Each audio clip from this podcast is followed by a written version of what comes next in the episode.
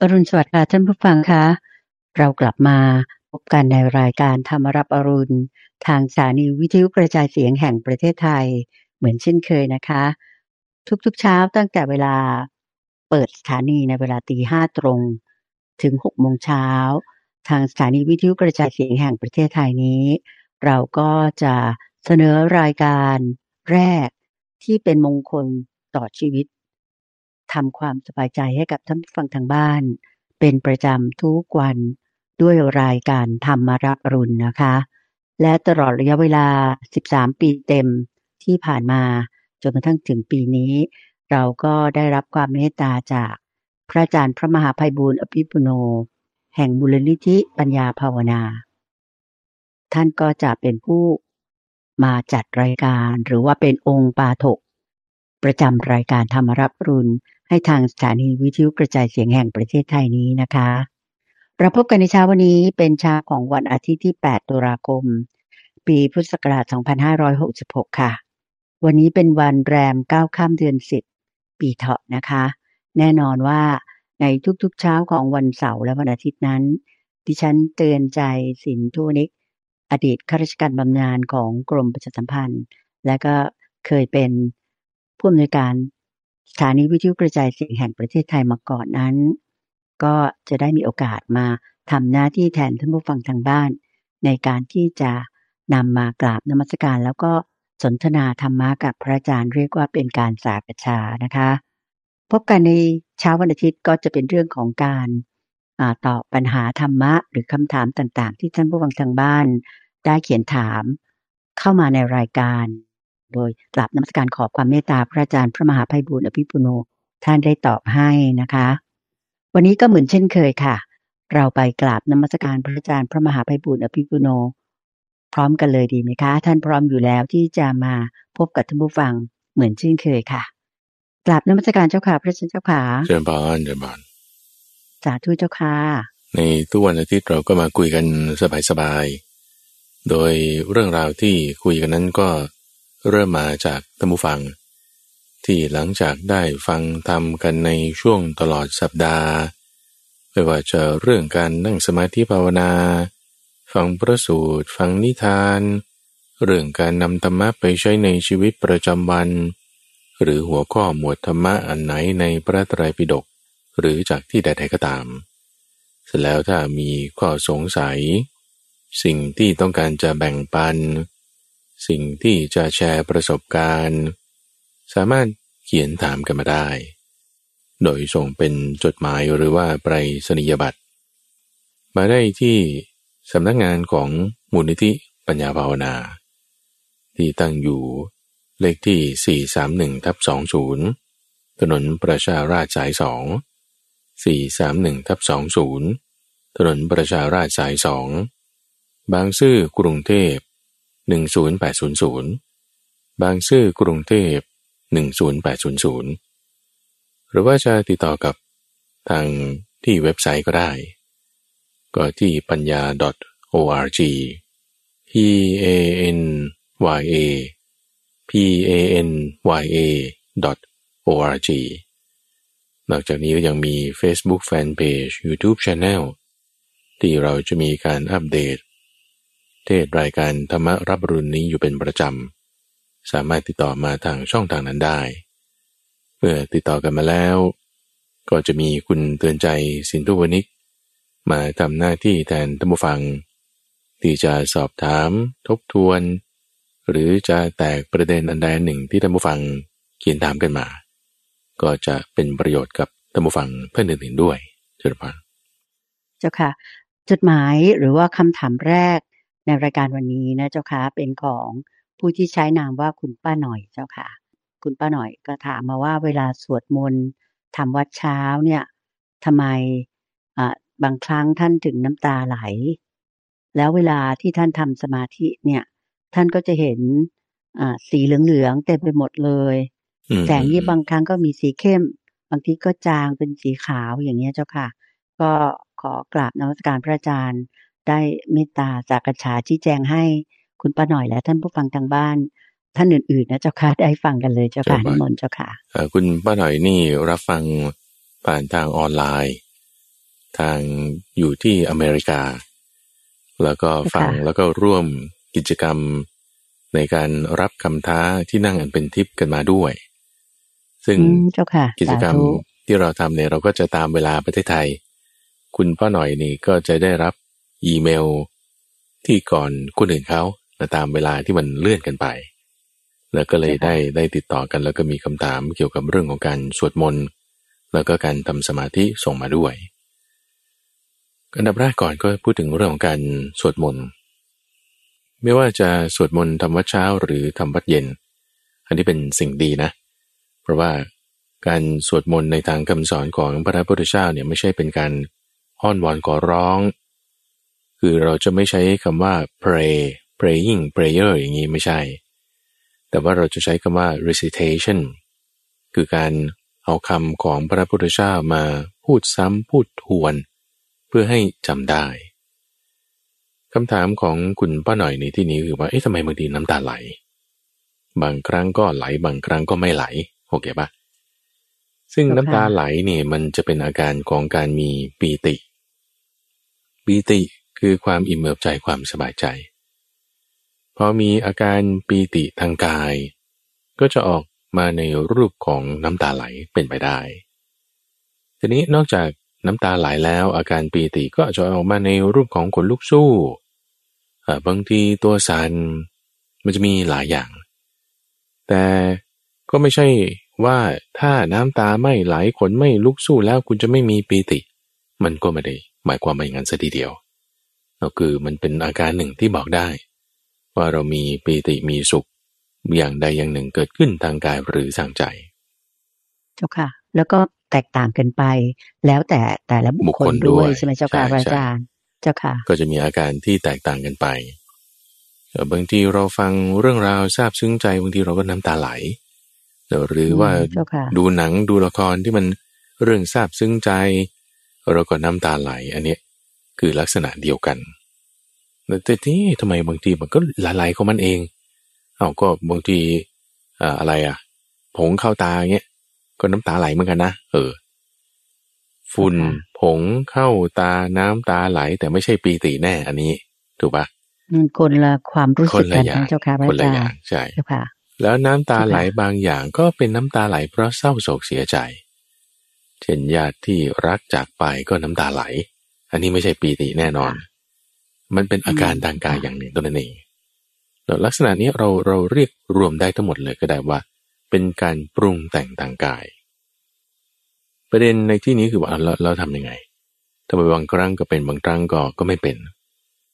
และสิ่งที่เราต้องควรทำในกรณีที่ว่า มีอาการปรุงแต่งทางกายไม่ว่าจะเป็นน้ำตาไหล รู้สึกคันยุบยิบไปทั่วตัว หรือขนลุกสู้ หรือจะตัวสันไม่ว่าจะจากเศร้าโศกหรือจากดีใจอะไรก็แล้วแต่นะแต่เรียกรวมว่าการปรุงแต่งทางกายเนี่ยสิ่งที่เราควรจะต้องทำก็คือทำการปรุงแต่งทางกายนั้นนั่นน่ะให้ระงับ ให้ระงับ okay. แต่ก่อนที่จะทำการปรุงแต่งทางกายให้ระงับได้ คุณจะต้องมีสติรู้ตัวทั่วพร้อมกันมีสติ อยู่กับการปรุงแต่งทางกายนั้นคำว่ามีสติอยู่กับการปรุงแต่งทางกายนั้นนั่นแหะหมายถึง คุณไม่เพลินไปตามการปรุงแต่งทางกายนั้นเฮ้ยนี่อะไรนะเอ๊ะทำไมมันถึงเป็นอย่างนี้นะ แล้วจะแก้ยังไงแล้วจะทำไงคือถ้าเราคิดปรุงแต่งไปปุ๊บเนี่ยคือนี่คือคุณตาไปละคุณเพลินไปละคือจิตมันจะฟุ้งไปด้วยใช่ไหมคะตามที่เราคิดใช่อันนั้นคือเผลอไปแล้ว เพลินไปแล้ว เพลินไปตามความคิดนึกเนอะไม่ควรไม่ควรควรทำยังไง เมื่อมีการปรุงแต่งทางกาย ก็มีสติหายใจเข้ามีสติหายใจออก รู้พร้อมเฉพาะซึ่งการปรุงแต่งทางกาย คือกายสังขารหายใจเข้าหายใจออกนี่คือตัวบทที่มาในอานาปานสติสูตรหรือ สติปัฏฐานสูตรหรือกายคตาสติสูตรในส่วนที่เป็นลมหายใจโน้ว่า ถ้ามีการปรุงแต่งทางกายก็ให้มีสติอยู่กับลมหายใจ แต่เราใช้ลมหายใจเป็นเครื่องมือ คือไม่เผลอไปตามการปรุงแต่งทางกายนั้น ไม่เพลินไปตามการปรุงแต่งทางกายนั้น ไม่คล้อยเคลื่อน นึกคิดไปตามการปรุงแต่งทางกายนั้น แต่ให้มีสติอยู่กับสิ่งใดสิ่งหนึ่งที่เราใช้เป็นเครื่องมือนั้น ในที่นี้คือลมหายใจบ้าง พุทโธบ้าง สัมมาอรหังยุบเนอพองเนอ หรือว่าดูกายได้หมดไม่เปลี่ยนไปเจ้าค่ะ ให้มีสอันตินี้ตั้งไว้นั่นเองเจ้าค่ะ อันนี้โยมขออนุญาตกราบน้ำสการเรียนถามเพิ่มเติมเชิญนะมาเจ้าค่ะอืมว่าถ้าหากว่าเกิดมีการปรุงแต่งทางกายขึ้น อย่างที่พระอาจารย์ว่านะเจ้าค่ะ ถ้าพูดภาษาชาวบ้านเราง่าย ๆ ว่าพยายามทำให้การปรุงแต่งนั้น ให้ระงับปรงเนี่ย หมายถึงว่าเราก็ไม่ต้องไปคิดตามที่เกิดความรู้สึกนั้นๆ แต่ว่าให้ดึงความรู้สึกเนี้ยมาอยู่ที่ลมหายใจ หรือพุทโธพุทโธเรา แล้วก็ทำต่อเนื่องไป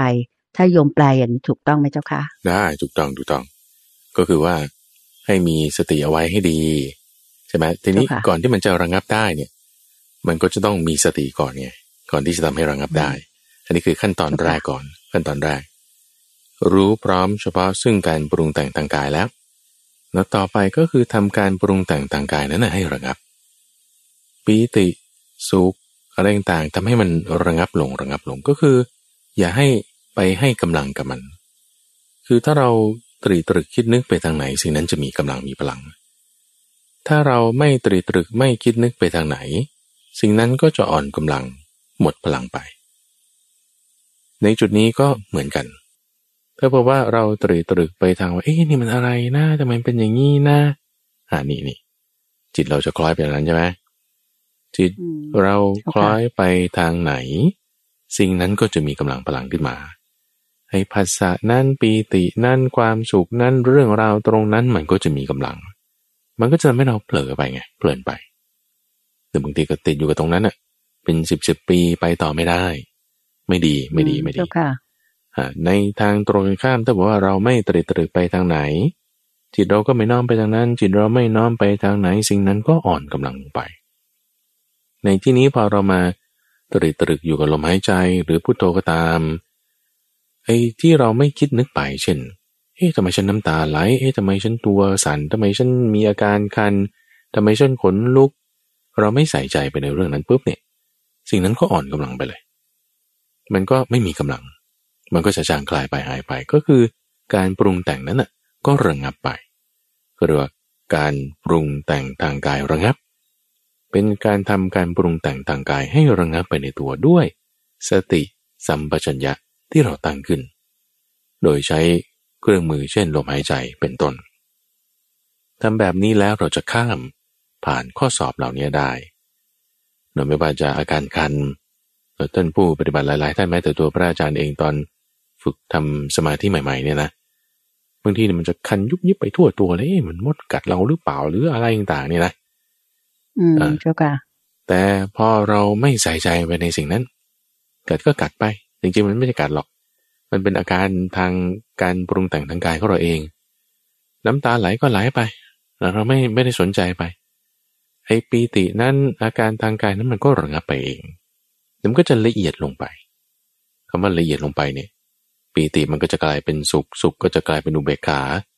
มีแต่จะละเอียดมีแต่ที่จะก้าวหน้าขึ้นไปได้เรื่อยๆ เพราะว่าสติสัมปชัญญะที่เราตั้งขึ้นเอาไว้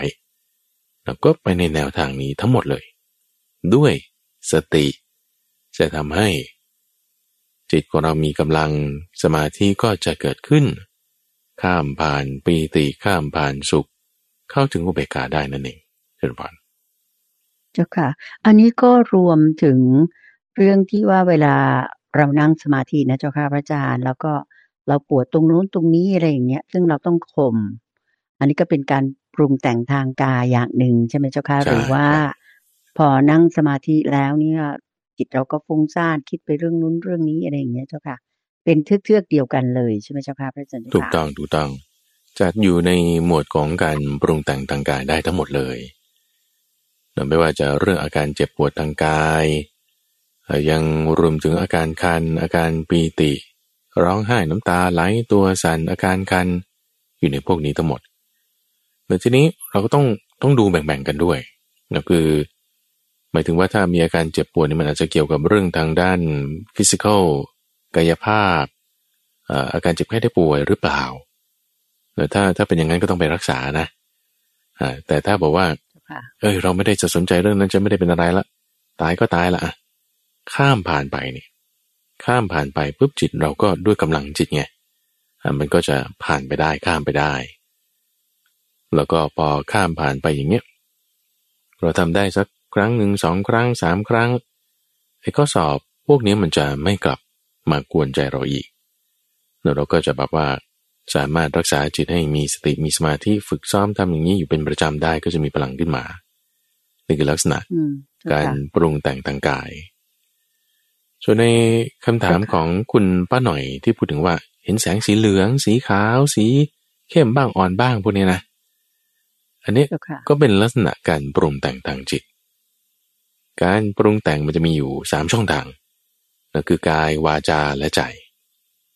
กายก็คือกายสังขาร วาจาคือคำพูดคำจาของเรา จิตก็คือเช่น มีความคิดนึก แสงสีพวกนี้เป็นจิตตสังขาร บางทีก็ใช้คำว่ามโนสังขารเอาทีนี้คำพูดเราไม่ได้พูดอยู่แล้ว เรานั่งสมาธิเราไม่ได้พูดกับใครใช่ไหมก็เอาวจีสังขารออกไปเนื้อเหลือแต่ที่ว่าเอ๊ะเดี๋ยวสีเข้มสีจางสีอ่อนสีเหลืองสีเขียว อ่านั่นการปรุงแต่งของจิตละ การปรุงแต่งของจิต เช่นเดียวกัน หลักการเดียวกันเลยคุณใจ ว่า เราต้องทำการปรุงแต่งของจิตนั้นนั่นน่ะ ให้ระงับลง ให้ระงับลงจะทำยังไง เอาเราต้องมีสติในการปรุงแต่งของจิตนั้นซะก่อน ก่อนที่เราจะทำอะไรให้มันระงับลงได้ ก่อนที่เราจะแก้ปัญหาได้เนี่ยเราต้องรู้ปัญหานั้นซะก่อน เราต้องเข้าใจปัญหานั้นซะก่อน คำว่าเข้าใจนะ คือหมายถึงแค่คุณเห็น คุณสังเกตดูเขาเฉยๆ ทีนี้ถ้าบอกว่าไม่ใช่สังเกตดูเฉยคือแต่ไปคิดตรีตรึกไตรตรอง เอ๊ะมันยังไงทำไมอันนั้นนั้นเพลินไปแล้วเพลินไปแล้ว เพลินไปไม่ถูก แต่ให้มีสติอยู่กับลม นี่เป็นพุทธบทเลยนะพุทธใจที่ท่านบอกว่า ให้เป็นผู้รู้พร้อมเฉพาะซึ่งการปรุงแต่งของจิต หายใจเข้าหายใจออก รู้พร้อมเฉพาะ คำว่ารู้พร้อมเฉพาะคือไม่ปรุงแต่งตามไปกับการปรุงแต่งของจิตนั้น ไม่เพลินไปตามการปรุงแต่งของจิตนั้น หมายถึงไม่คิดตามมันไปนั่นเอง หรือถ้าคิดนึกตามไป อย่าลืมลมเพราะว่าเวลาเราตรึกตรึกคิดนึกไปทางไหนจิตเราจะนำไปอย่างนั้นไง ในที่นี้ถ้าเราคิดนึกตรึกตรึกว่าสีขาวนี่อะไร แล้วสีเข้มนี่อะไร แล้วสีเหลืองหมายถึงอะไร ฉันจะเป็นอะไรไหม แต่ว่าคุณไม่ลืมลมใช่ไหมไอ้ลิงเนี่ยมันพยายามจะดึงเข้าป่าแล้วไอ้การปรุงแต่งทางจิตเนี่ยมันคือธรรมารมณ์ไงธรรมารมเนี่ยมาช่องทางใจเหมือนลิงจะไปป่าแล้วมันดึงขึ้นดึงขึ้นนี่ เชือกไม่ขาดเสาไม่ล้มเพราะเรารู้อยู่กับลมเนี่ยนะเชือกไม่ขาดเสาไม่ล้ม ลิงมันไปไม่ได้ ดึงไปดึงไปเดี๋ยวมันอ่อนกำลังเอง เราไม่ลืมลมแต่ด้วยความคิดนี้สีนี้แสงนี้มันมาอยู่เรื่อยอยู่เรื่อย เราไม่ลืมลมนี่เราตรึกตรึกอยู่ลมอะลมหายใจสติของเราก็มีกำลังไอ้สิ่งนั้นที่เราไม่ได้ปรุงแต่งตามไปมาก็มา ไม่สน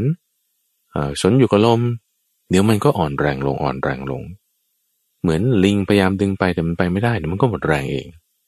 พอตอนหมดแรงเองเนี่ยนั่นคือการทำการปรุงแต่งทางจิตให้ระงับแล้วทำการปรุงแต่งทางจิตเนี่ยให้ระงับแล้ว คือธรรมารมนั้น แสงนั้นสีนั้นเข้มบ้างอ่อนบ้าง มันระงับลงเบาบางลงทำไมนะ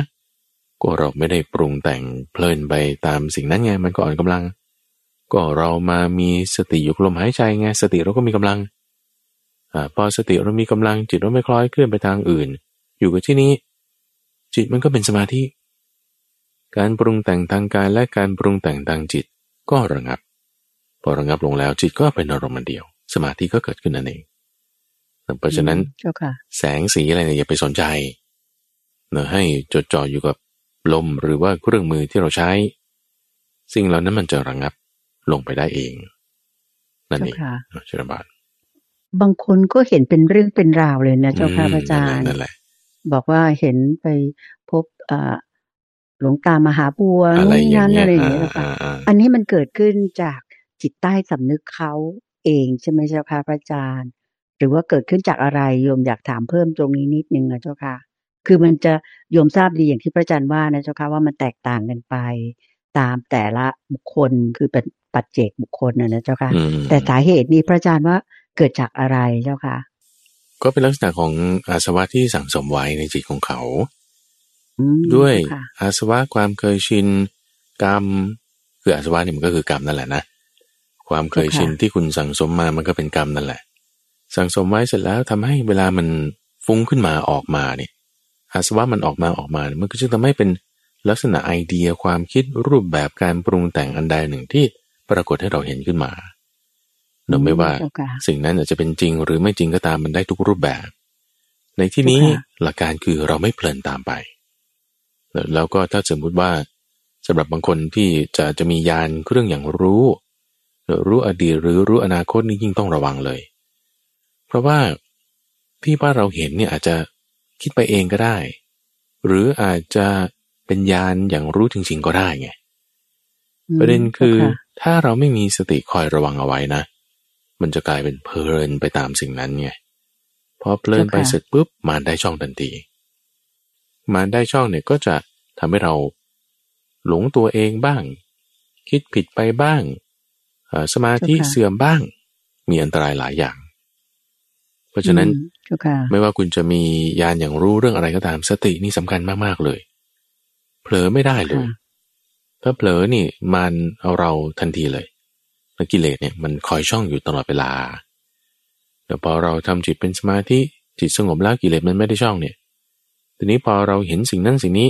มันเอาช่องตรงนี้ก็ได้ไง อ่า ให้อืมเจ้าค่ะเราเพลินไปเสร็จปุ๊บ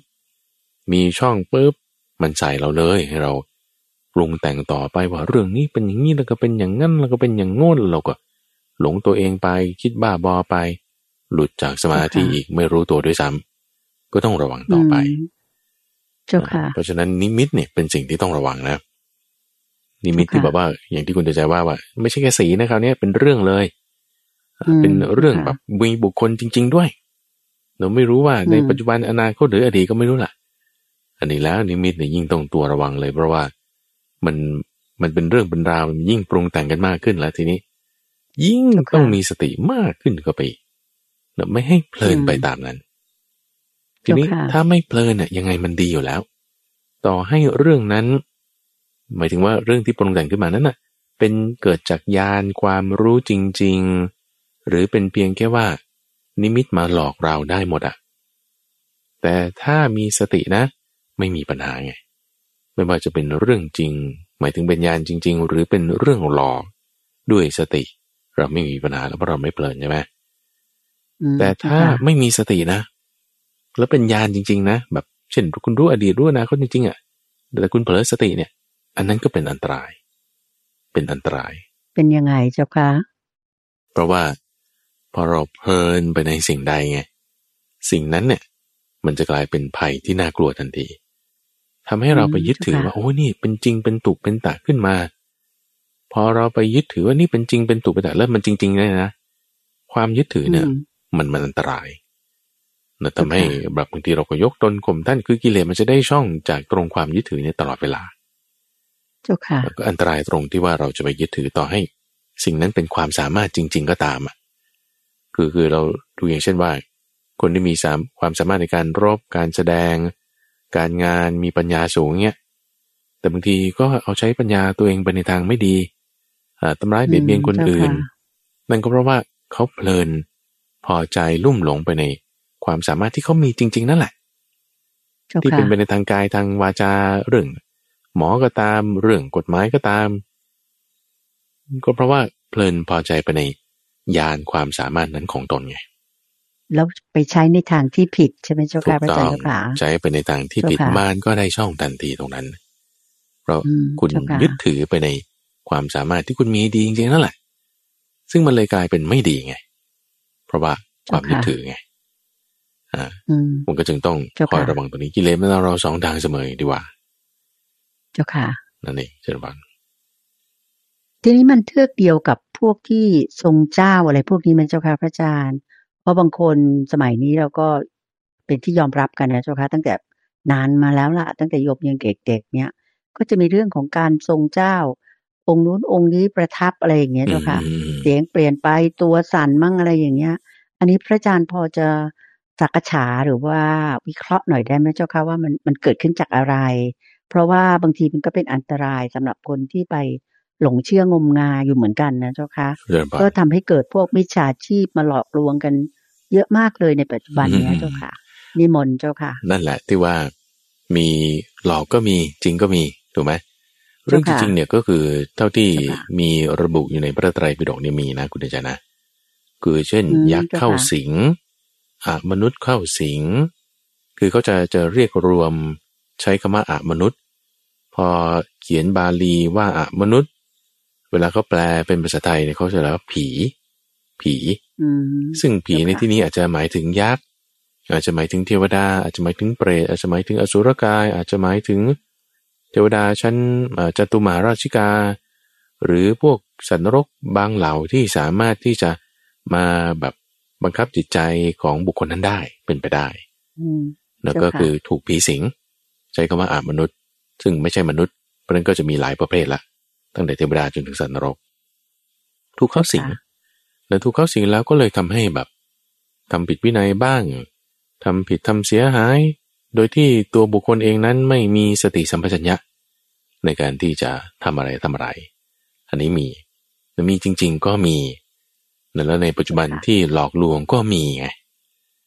เพราะฉะนั้นอืมเจ้าค่ะพอพอมันมีอะไรที่มันหลอกลวงกันมากนะ คุณใจนะ ไม่ว่าจะเจ้าค่ะเรื่องแบบเนี้ยอ่า เข้าทรงทรงเจ้า ดูดวงพยากรณ์อนาคต อดีตเออหรือว่าพยากรณ์ขั้นนั้นบรรลุมรรคผลขั้นนี้พอมันเจ้าค่ะมีจุดที่หลอกลวงปุ๊บเนี่ย คือมันมีของปลอมปรากฏแล้วไงมพอมีเจ้าค่ะของปลอมปรากฏแล้วนั่นคือ มีสัตธรรมปฏิรูปแล้ว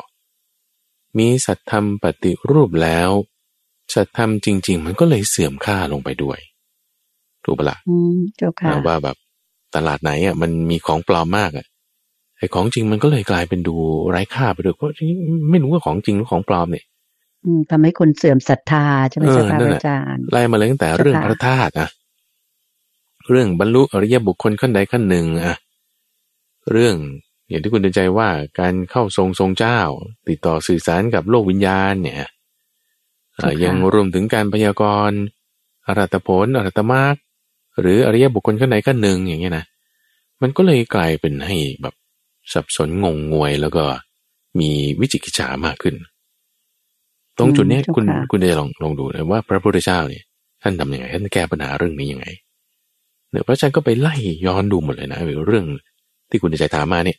ไม่ว่าจะเข้าทรงอืไม่ว่าจะเค่ะการพยากรณ์มรรคผลเนี่ยหรือว่าเรื่องพระธาตุอะไรต่าง ๆ ก็ตามเนี่ย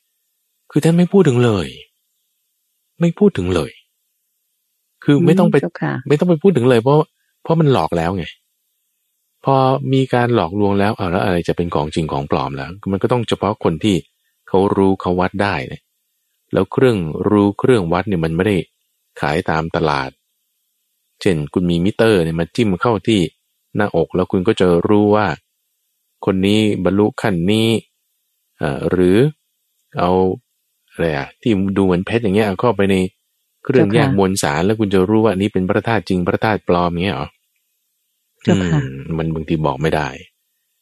อืมเพเจ้าราะเพราะฉะนั้นท่านจึงไม่ได้ต้องพูดถึงเรื่องพวกนี้เลย คือไม่จำเป็นเลย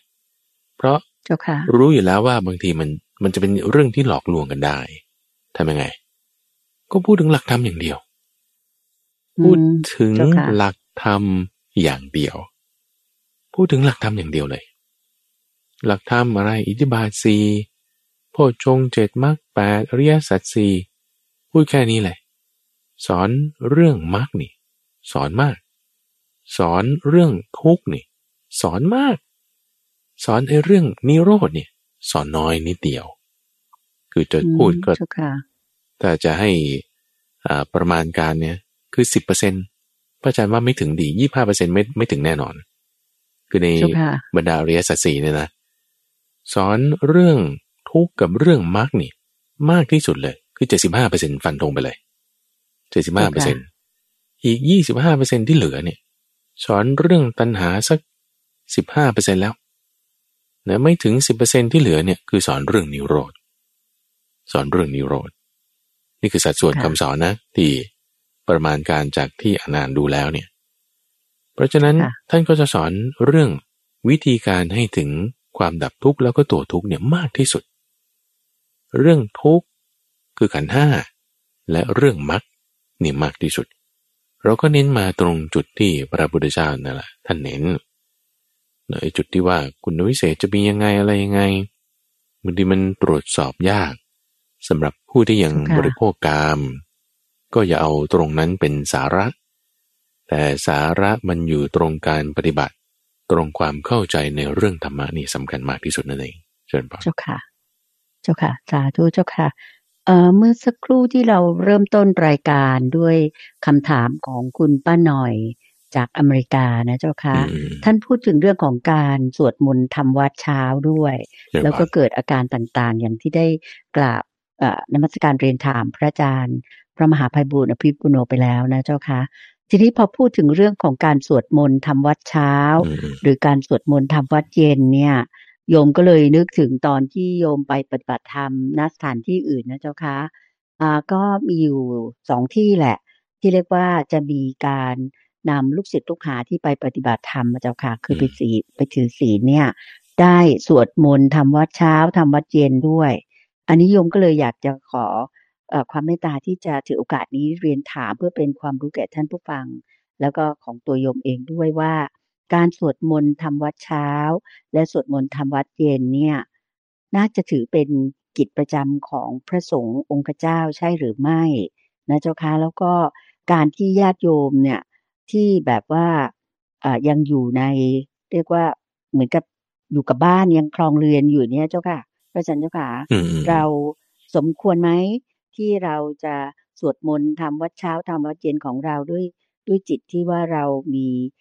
เรียกว่ามนสิการจริง ๆ คืออยากจะสวดจริง ๆ อย่างนั้นนะเจ้าค่ะ อันนี้ถือว่าสมควรไหมหรืออย่างไรเจ้าค่ะนิมนต์เลยเจ้าค่ะพูดถึงการสวดมนต์ทำวัดเช้าทำวัดเย็นก็เพิ่งเริ่มจะมีมาในสมัยปัจจุบัน ก็ระยะสักสองสามร้อยปีนี้เองนะเอาไม่ใช่สมัยพุทธกาลใช่ไหมเจ้าค่ะไม่ได้มีมาตั้งแต่ในสมัยพระพุทธเจ้าคือสมัยพระพุทธเจ้าคือพระพุทธเจ้าอยู่คุณเดินใจเพราะพระพุทธเจ้าอยู่ทุกคนก็ไปหาพระพุทธเจ้าไง แล้วคุณไปหาพระพุทธเจ้าแล้วคุณทำอะไร คุณก็รอฟังหนึ่งพระพุทธเจ้าจะพูดอะไร คือจะไม่ได้ไปพูดแข่งกับท่านก็จะว่าแต่จะแบบไปนั่งนิ่งๆรอดูว่าท่านจะพูดอะไร หรือว่าท่านจะให้ไกลไปรอฟังท่านมากกว่าเออเนี่ยจะเป็นยังไงคือก็จะไปประชุมกันตอนเช้าบ้างตอนเย็นบ้าง ตามเวลาที่เหมาะสม ส่วนใหญ่ก็จะเป็นเวลาเย็น หลังจากที่พระอาทิตย์ตกดินไปแล้วการงานอะไรต่างๆ ไม่มี พวกเรือหัดที่ครองเรือนก็จะมาประชุมกันที่วัด เพื่อที่รอฟังดูว่าพระพุทธเจ้าจะเทศอะไร ส่วนพระภิกษุก็อาจจะเป็นรอบดึกไปกว่านั้น ตอนเช้าก็อาจจะมีอีกรอบหนึ่งอย่างนี้ ก็เลยมาประชุมกัน มีการประชุมกันมีแน่นอน เพราะว่าพระพุทธเจ้าอยู่ที่ไหนก็มีคนไปประชุมกัน แห่กันไปฟังธรรมที่นั่นแต่ทีนี้พอสมัยต่อมา พระพุทธเจ้าไม่อยู่แล้วเงี้ยนะไม่อยู่แล้ว ทีนี้พอสมัยต่อมาต่อมา คือบางทีบางคน คือพระพุทธเจ้าเนี่ยท่านก็เทศสอนอะไรไว้เยอะแยะอยู่แล้วนะเออก็อย่างเช่น พระภิกษุบางรูปพอไปอยู่เฝ้าใกล้พระพุทธเจ้าแล้ว บางครั้งท่านก็ให้ทบทวนพระสูตรให้ท่านฟังอ่าไหนอลองเล่าเรื่องพ่อจงเจ็ดให้เราฟังสิ ธอเรียนเรื่องนี้มาว่ายังไง ก็เลยสวดเรื่องพ่อชงขึ้นมาคือ ทบทวนนะครับว่าทบทวนนี่คือ recite recitation คือพูดตามแต่ถ้าภาษาบาลีเขาใช้คำว่าสัจชายะ คือการออกเสียงที่ตามที่พระพุทธเจ้าสอนในหัวข้อธรรมะเรื่องนั้นเรื่องนั้น เขาใช้คำว่าสัจชายะ ภาษาไทยเราใช้คำชาวบ้านชาวบ้านเราก็เรียกว่าสวดมนต์ คุณเอาบทอะไรมาสวดอะเอาบทพ่อชงเจ็ดมาสวด เอาบทธรรมจักรกับวัตนสูตรมาสวด เอาธรรมนิยามมาสวด เอาอนัตตลักษณสูตรมาสวด สวดสวดนี่คือสัจฉายะแต่มีหลาย ๆ ครั้งที่พระพุทธเจ้าเรียกให้ภิกษุรูปใดรูปหนึ่ง สวดบทใดบทหนึ่งให้ท่านฟัง เช่นให้พระอนนท์ไปสวด บทนี้ให้พระคิริมานนฟัง ให้คำว่าสวดนี่คือ พูดตามที่พระพุทธเจ้าพูดให้ฟังนี่นะอ่านี่ก็ใช้คำว่าสัจชายะ คือไปสวดให้ฟังเนี่ยด้วยข้อนี้เนี่ยแล้วคือเวลาต่อๆมาเนี่ยพระพุทธเจ้าก็เทศไปเยอะแล้วอย่างนี้ใช่ไหมแล้วก็พอท่านปรินิพานล่วงลับไปอะอา้าวคือที่นั่งท่านก็ว่างไงเอา้าก็ท่านไม่อยู่แล้ว จะให้ท่านนั่งไหนก็ไม่มีตัวแล้วไงมีที่นั่งว่างๆเงี้ย แล้วคุณมารวมกันทำอะไรพระพุทธเจ้าไม่อยู่แล้วเนี่ยโอ้ยทำไงดีทำไงดีเออนึกถึงคำสอนก็ได้ก็แล้วกันอ่าแล้วคุณจะนึกถึงในคำสอนของท่านคุณจะนึกถึงไง ในรูปแบบไหนดี นั่งนิ่งๆก็ได้ละเอางั้นเราก็มาสวดขึ้นพร้อมกันแล้วกันนะตรงนี้จึงเป็นลักษณะการสังขยนาขึ้นมาสวดขึ้นพร้อมกัน สวดขึ้นพร้อมกันเพื่อให้การที่อย่างเช่นคุณนิมนต์พระไปสวดมนต์ในบ้านทำบุญบ้านอย่างเงี้ยนะพระก็มาสวดอาเซวนาจะพาลานัง มงคลสูตรบ้างเจ็ดตำนานบ้างสิบสองตำนานบ้างเนี่ยนี่คือลักษณะของการสังคายนานะคือ สวดขึ้นพร้อมกันอ่าสวดให้พร้อมกัน แล้วก็ให้เห็นว่าอันนี้คือคำสอนพระพุทธเจ้านะอ่าหรือ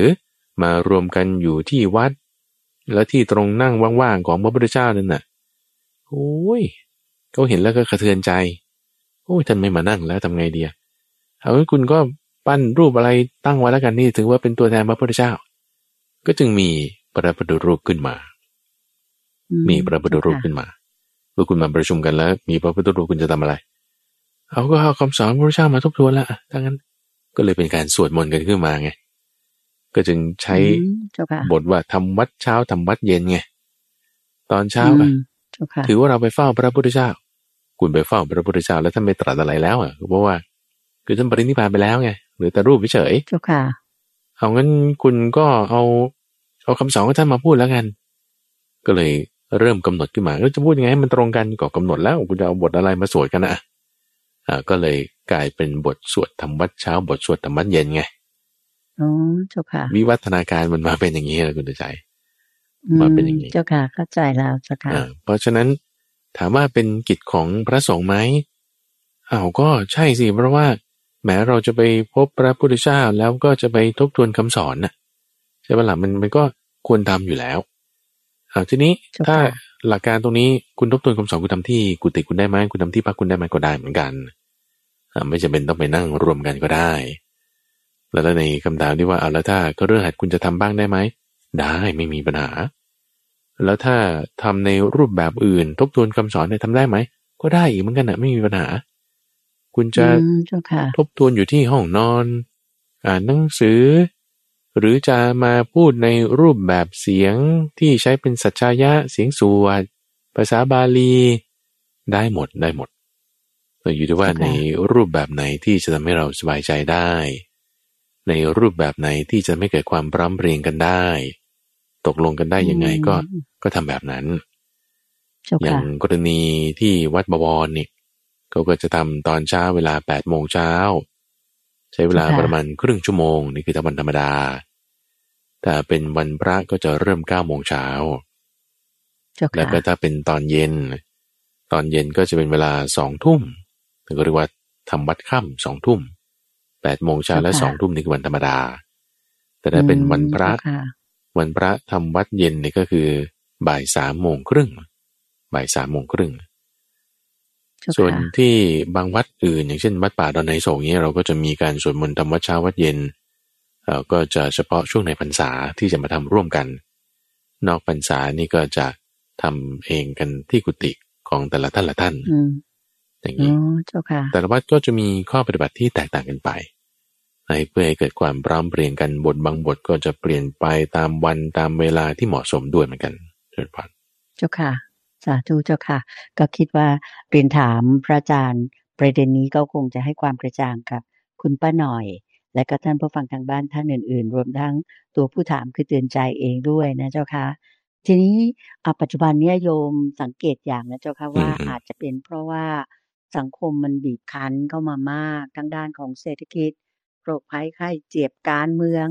บางทีบางทีเราฟังข่าวมากนี่เราจะ สับสนมากเลย แต่ในขณะเดียวกันก็น่าชื่นใจที่ว่าตามเพจต่างทางโซเชียลมีเดียเจ้าค่ะอืมก็มีพระสงฆ์องค์เจ้าหลายองค์ ท่านมีแง่คิดดีๆอ่ารวมทั้งของรายการเราก็รายการธรรมารับอรุณนี้ก็ไปขึ้น YouTube Channel มี Facebook ด้วยใช่ไหมเจ้าคะเรื่องว่าก็จะใช่สังเกตว่านอกจากพระสงฆ์องค์เจ้าแล้วโยมก็เห็นว่ายังมีพวกคารวาสเรานี่แหละที่ไม่ได้เป็นนักบวชอะไรหรอก แต่ว่าก็มาหันมาเข้าหา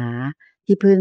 คือเอาศาสนาเนี่ยหรือพระธรรมคำสอนขององค์สมเด็จพระสัมมาสัมพุทธเจ้าเนี่ยมาพูดถึงหรือมาพูดมาแชร์มาเขียนทางโซเชียลมีเดียค่อนข้างเยอะอยู่นะเจ้าค่ะพระอาจารย์เดี๋ซึ่ยวงก่อนอันนี้โยมก็โยมก็ชอบมากเลยแบบว่าได้ได้อ่านได้มีความรู้อะไรอย่างเงี้ยเจ้าค่ะอ่าก็มาตรงกับเอ่อที่ท่านถัดไปที่ถามมาเจ้าค่ะ สำหรับท่านที่ถามมานี่ก็เป็นอีกท่านหนึ่งคือเป็นคนอีกคนหนึ่งที่ท่านพอเห็นข้อธรรมะดีๆ ถูกใจอย่างเช่นจากเว็บไซต์ของพระอาจารย์พระมหาไพบุญเป็นต้นเนี่ยก็เลยมีความรู้สึกว่าอยากจะให้เพื่อนๆ คนอื่นๆ ก็ได้อ่านบ้างอืมก็เลยกดไลค์กดแชร์ไปเนี่ยเจ้าค่ะ แต่ทีนี้ก็มีเหมือนกันว่าบางครั้งเนี่ย ท่านเอ่อผู้ถามมาเนี่ยเป็นสุภาพบุรุษนะเจ้าค่ะ ท่านก็บอกว่าผมก็คิดอะไรขึ้นมาก็เขียนขึ้นมาเองบ้างก็มีเหมือนกันอืมแล้วก็ไปโพสต์ขึ้นโซเชียลเน็ตเวิร์กตอนนี้ผลก็ปรากฏว่าบ่อยครั้งเลย ที่ถูกมองหรือตอบกลับว่าเอ่อตัวผมเนี่ยดัดจริตอืมทำเป็นอวดตัวว่าเป็นคนเอ่อธรรมะธรรมโมอืมอวดตัวว่าเป็นคนดีจนทำให้อืมท่านเนี่ยท้อถอยคิดไปว่า เออเมื่อเราจะได้อะไรดี ๆ มาเนี่ย คนอื่นเขาอาจจะ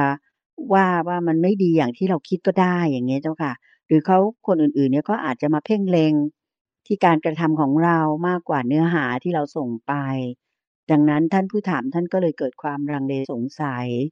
ขึ้นเนี่ยนะคะ ว่าควรจะทำหมายถึงก็กดไลค์กดแชร์ หรือว่าอะไรธรรมะดีๆอะไปให้คนอื่น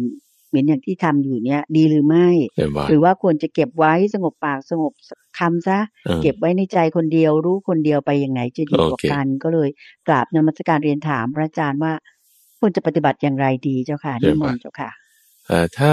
เลือกระหว่างทำดีกับทำชั่วนะ เราต้องเจ้าค่ะเลือกทำดีอยู่แล้วถูกป่ะ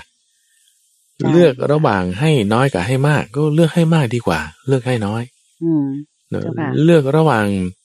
ถ้าจะไม่ทำดีกับทำดีเฮ้ยฉันไม่ทำหรอกความดีกับเอ้ยฉันทำดีกว่าความดี ก็เลือกทำดีดีกว่าโอเคปะเจ้าค่ะทีนี้ประเด็นอืมที่ท่านผู้ถามถามคือเอ้ยพอเลือกทำดีแล้วมันเดินกลับแบบถูกด่าถูกว่าอย่างงี้ไงอืมเออเจ้าค่ะงั้นเดี๋ยวฉันไม่ทำดีกว่า no คุณอย่าคิดอย่างนั้น คือถ้าทำดีแล้วอะ ยังไงมันดีอยู่แล้วไง อย่าไปคิดว่าให้ทำดีแล้วฉันจะถูกว่างั้นฉันไม่ทำดีกว่า อย่าไปคิดอย่างนั้นนี่คือความคิดของมัน คือเป็นความคิดที่ที่ไม่ถูกไงถ้าถ้าเราจะมองว่าเอ้ยฉันคุณเป็นคนดัดจริตเนี่ยคุณทำไมทำเป็นอ่าอะไรอะเอ่อธรรสมะร้างธรรมโมภาพ เออ อะไรเงี้ยเจ้าค่ะอ้าวค่ะก็สร้างภาพว่าเป็นคนดีแล้วมันจะไม่ดีอะก็จ้าฉันเป็นคนไม่ดีใช่ไหมแล้วฉันพยายามทำให้มันดีอะก็ทำไมมันจะไม่ดีล่ะเอาใหม่นะคุณจะลองคิดลอจิกนี้ให้ดี สมมติเราเป็นคนไม่ดีมาก่อนใช่ปะทุกคนมันก็มีส่วนที่ไม่ดีกันทุกคนปะใช่ปะ ใช่เจ้าอ่าค่ะทีนี้พอคุณเป็นคนไม่ดีแล้วคุณจะทำความดี วันนี้ฉันจะทำความดีแล้วเนี่ย ฉันก็เลยจะทำความดี เอ้าแล้วถามว่ามันผิดตรงไหนอะมันไม่ดีอะที่ว่า ก็ใช่ฉันเป็นคนไม่ดีอยู่แล้วแหละแล้วฉันจะทำความดีแล้ว แล้วมันจะผิดตรงไหน มันมีแต่จะดีอะสิใช่ปะล่ะเจ้าค่ะ เออ มันมันถูกต้องอยู่แล้ว ต่อให้เราจะไม่อยากทำความดีล่ะ แต่ว่าก็แบบแกล้งแกล้งแซงๆทำซะหน่อยทำเอาหน้าทำเอาหน้ามันยังดีกว่าไม่ทำนะ เอางี้ดีกว่านะอืมพระอาจารย์คิดว่าอย่างนั้นเหรอเจ้าอะค่ะใช่สิคุณเดินใจเอาใหม่ก่อนเอาใหม่เจ้าค่ะอะสมมติว่าเอาเอาอย่างนี้อาจจะเห็นได้ชัดเจนกว่า เช่นเราไม่ชอบคนนี้ คือความไม่ชอบเนี่ยเป็นอกุศลธรรมใช่ไหมที่เรายังมีอยู่สมมตินะสมมติอืมเจ้าค่ะแต่ว่าฉันไม่ชอบไอ้หมอนี่เลยทำไมอะทำไมไม่ชอบไอ้หมอนี่ ไม่รู้เลยจมูกมันอยู่บนปากนี่ฉันไม่ชอบมันเจ้าค่ะโอเคนะหน้าตามันเป็นอย่างนี้ฉันไม่ชอบมัน แม้แต่พอเจอเขาเนี่ย คุณต้องพูดดีๆกับเขาเออเป็นไงครับ คุณสบายดีไหมอ่า กินข้าวหรือยังเดินทางไปไหนมาเอออย่างนี้ เราก็ต้องพูดดีๆกับเขาใช่ป่ะเจ้าค่ะแต่ค่ะว่าในใจเราไม่ชอบก็เลยนะ อ่าแล้วถ้าอีกเคสหนึ่งอีกเคสหนึ่งก็ว่าเราก็ด่าเขาด้วย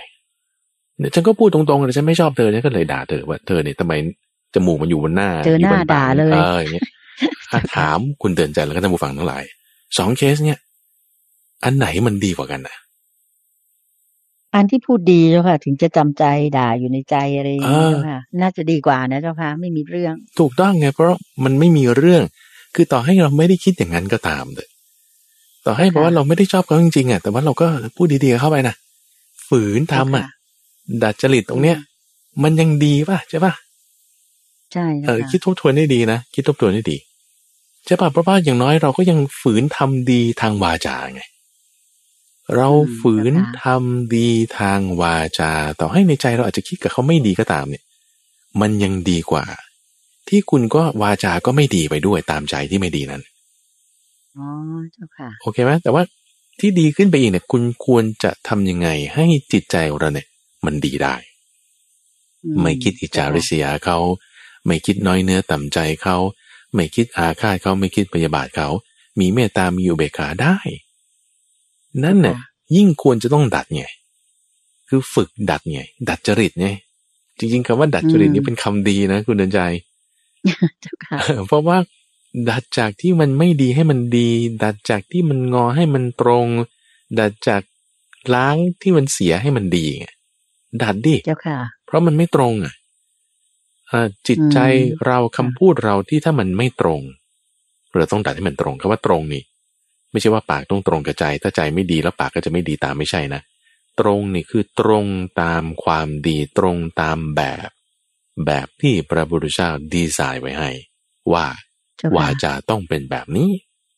คุณดัดวาจาให้มันตรงตามแบบของพระบุรุษเจ้าไม่ใช่ไป ดัดวาจาให้ตรงตามจิตที่มันคดไม่ควรถ้าเราจะดัดวาจาให้เราตรงตามจิตที่คดวาจาคุณก็คดไปด้วย แต่เราต้องดัด วาจาเราให้ตรงตามแบบ นั่นคือสัมมาวาจาที่พระพุทธเจ้ามอบไปให้ ดีสิเจ้าค่ะแล้วเราก็มาดัดใจซึ่งใจมันดัดยากเพราะมันจับต้องไม่ได้ มันเป็นนามเจ้าค่ะมันเป็นนามอย่างวาจาเนี่ยบางทีถูกควบคุมด้วยกฎหมาย ถูกควบคุมด้วยบุคคลอื่น ถูกควบคุมสังคมสิ่งแวดล้อมเนี่ยมันบังคับให้เราต้องพูดดีๆโอ้ดีสิ ถ้าสังคมบังคับให้เราพูดดี ดีสิ เพราะว่าเราอยู่ในหมู่ที่เขาทำความดีกันเราจะไปทำความชั่ว ความชั่วมันเกิดขึ้นไม่ได้เลย แต่ไม่ใช่ว่ามันไม่มี ตรงนี้แหละที่เราต้องทำความสะอาดในจิตใจของเราเอง เราต้องฝืนเราต้องฝึกเราต้องดัดเราต้องพยายามต้องทำเพราะฉะนั้นถ้าสมมติว่าเราจะมีโมเมนต์บางโมเมนต์ฉันคิดว่าเอ้ยฉันอยากทำความดีในเวลาเนี้ยฉันจิตใจดีฉันอยากจะโพสเรื่องดีๆ โพสเลย อืมเจ้าค่ะแล้วมีคนด่าแต่เป็นไง คนด่าก็อดทนเฉยไว้อะเออว่าเจ้าค่ะ ปากเขานั่นแหะวางเฉยซะปากเขาก็ให้เขาว่าไปเออแต่ว่ากรรมดีเราทำเราก็ทำไปหรือหรือต่อว่าให้แม้ เราจะคิดว่าทำดีเอาหน้า อืม เหมือนทำบุญเอาหน้าแบบนี้เจ้าค่ะทำบุญยังดีกว่าคนไม่ทำบุญใช่ไหมเจ้าค่ะใช่ไหมล่ะอ่าโยมดาวว่าอาจารย์ต้องตอบแบบนี้ แน่นอนเลยอยู่แล้วเนาะเพราะสมมติว่าถ้าเราไม่ทำความดี เพราะว่าจิตใจเราอืฉันตระหนีฉันไม่อยากจะให้ แล้วคุณก็ไม่ทำใช่ปะ มันมันก็ก็ดันมาดัดมือดัดกายของเราให้ไปคดตามจิตใจที่เราตระหนีไงแต่ว่าสมมติจิตใจเราตระหนีฉันไม่อยากให้หรอกแต่ว่าฉันให้ให้ไปแล้วฉันก็จะว่าได้เอาหน้าซะหน่อยนึงมันยังได้ทำข่าวน้อยนึงอ่ายังได้ทำดีกว่าไม่ได้ทำได้บุญน้อยยังดีกว่าไม่ได้บุญ อืมเจ้าค่ะ ยังดีนะก็ใช่ไหมทีนี้เราต้องมองอัพสาเหตุคือคือไมเซ็ตเราเนี่ยต้องแบบว่า อย่าเป็น ถูกจำกัด หรือว่าด้วยความตรณีอย่างเงี้ยอย่าอย่าไปคิดอย่างนั้น แต่เราให้มองด้วย mindset ด้วยทิฏฐิที่ประโยชน์ที่เราจะได้รับ หรือว่าถ้าเราแก้ไขปรับปรุงจากทางกายจากทางวาจาของเรา เพื่อให้ทางจิตทางใจของเราเนี่ยมันโน้มน้อมไปในทางตรงทางดีได้แล้วฝึกเลยทำเลย เพราะว่า หนึ่งใจก็ดึงกายวาจาได้ กายวาจาก็ดึงใจได้ จิตนะอ่าทั้งชั่วและดีแล้วมีเคสหนึ่งตัวอย่างเช่นเด็กคนหนึ่งมีพื้นฐานทางจิตใจดีเนอะเป็นเป็นคือคือพระอาจารย์เคยเจออยู่เป็นเพื่อนสมัยเรียนประถมเนาะก็เป็นคนจิตใจดีอ่าโอบอ้อมอารีอะไรต่างๆแต่พอขึ้นเรียนไประดับมัธยมย้ายไปคนละโรงเรียน เนาะไปคบเพื่อนไม่ดีอะไรต่างๆ เป็นนักเลงหัวไม้นั่นนี่เฮ้ยปรากฏว่ากลายเป็น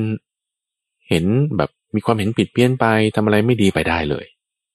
เอ้าเจ้าค่ะตอนนี้ว่าเดิมทีเขาเป็นคนมีจิตใจดีอะเนี่ย แต่พออมฝึกเจ้าค่ะด้วยกายวาจากับเพื่อนที่ไม่ดีทำให้ความไปอคิดยู่เขาในสก็ภาพแวดล้อมไม่ดีใช่ไหมใช่เจ้าค่ะทำให้ความคิดเขาก็อืมน้อมไปในค่ะทางไม่ดีก็ได้เนอะเจ้าค่ะในขณะที่คนหนึ่ง เอ่อเป็นคนที่ขี้เกียจเป็นคนที่ไม่ค่อยขยันเป็นคนที่เฉื่อยแฉะอะไรต่างๆเฮ้ยแต่พอไปอยู่กับเพื่อนที่มันดีขยันแต่ชักชวนกันไปดีไปออกกำลังกายบ้างไปเรียนหนังสือบ้าง